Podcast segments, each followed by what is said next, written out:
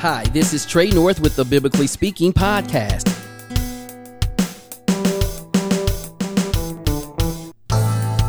Welcome to Pastor Terry's four minute devotions. May the Lord bless you through this message.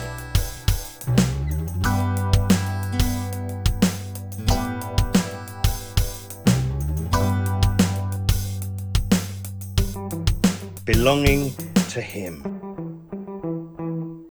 Why did Jesus die on the cross for us? To save us from our sins, some will answer. Christ is indeed our Saviour. As Paul writes to Titus, Jesus gave himself for us to redeem us from all wickedness in Titus 2:14. In the modern world, a poor performance in the first quarter of a game or an ineffectual contribution to a debate might be redeemed by a better performance in the next quarter or a stirring speech. To redeem, therefore, is to compensate for earlier faults. It can also mean to make payment, to gain or regain possession, something you believe belongs to you. There's a cost to bringing something home you once lost.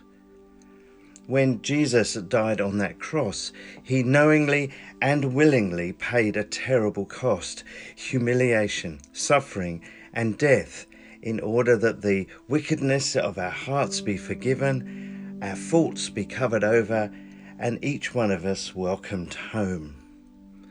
But Paul doesn't end there.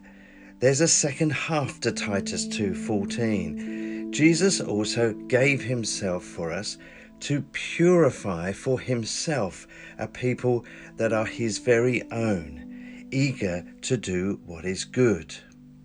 Jesus forgave us and set us free from all wickedness, but he also purified us. I love the way Paul expresses it in 2 Corinthians 5:21. God made him who had no sin to be sin for us so that in him we might become the righteousness of God. We have become the righteousness of God. He has purified us, and now we belong to him. Think about that for a moment. We belong to him. We are his very own. Paul also wrote, You are not your own. You were bought with a price in 1 Corinthians 6:20 years ago as a young man and, and, as a fairly new Christian, I was walking down a street in London one day and a, a strange thought struck me. What if God was calling me to become a monk? The possibility completely freaked me out. Uh, I wouldn't be able to get married, I wouldn't be able to have kids, uh, I couldn't get the idea out of my mind. Now, nearly 40 years later, well, God never did call me to a monastery, and He has blessed me with a family and many other good things, but oddly, I still find it difficult to completely surrender everything to Him and His purposes. There are things I want in life. What if He takes them away?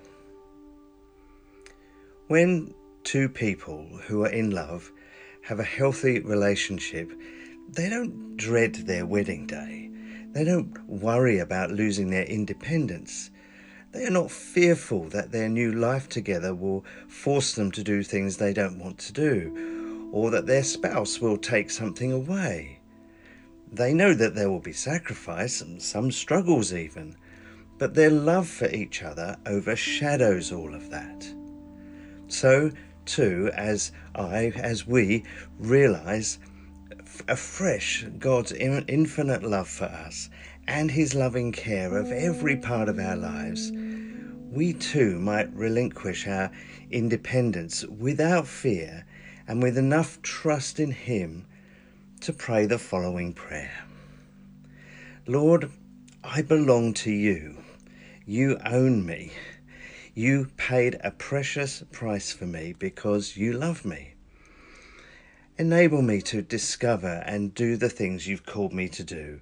I submit my plans to your wider purposes. Change them or confirm them according to your purposes.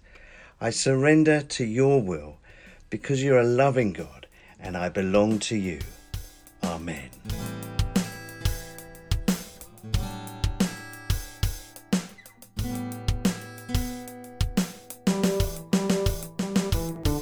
If you would like more four minute devotions, either in blog form or on audio, check out Pastor Terry's webpage at terrynightingale.com.